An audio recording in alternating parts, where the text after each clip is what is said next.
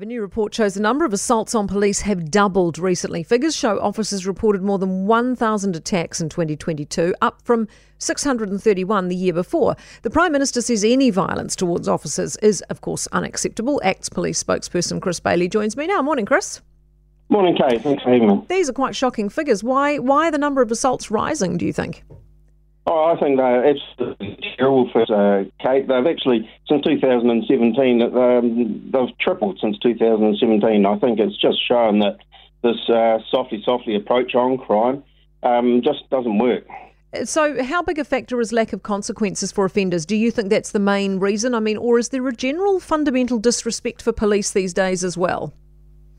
Oh, a, um, a fundamental disrespect for for a lot of things, but um, this, I don't think people will be surprised with the lawlessness that you're seeing every time you open the, the you look at the news or hear the news. Um, there's something something blatant that, that has happened on the streets uh, in, in, front of the public's eyes, and uh, police are at the sharp end, and they have to deal with it. What kind of stories are you hearing from police on the front line? Because I imagine this must be affecting morale.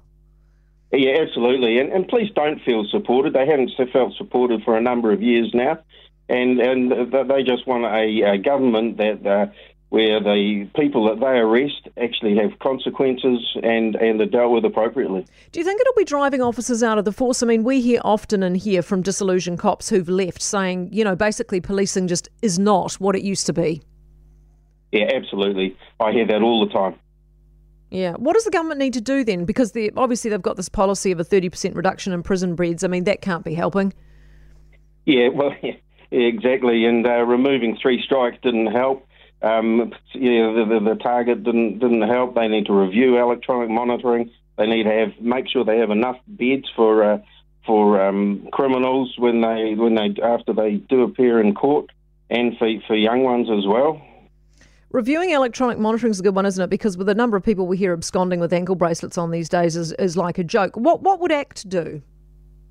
Yeah, well, we'd make it much harder, much harder to to uh, to get on electronic monitoring, and um, and there would be consequences mm. for uh, for breaching any of those um, those conditions. Yeah.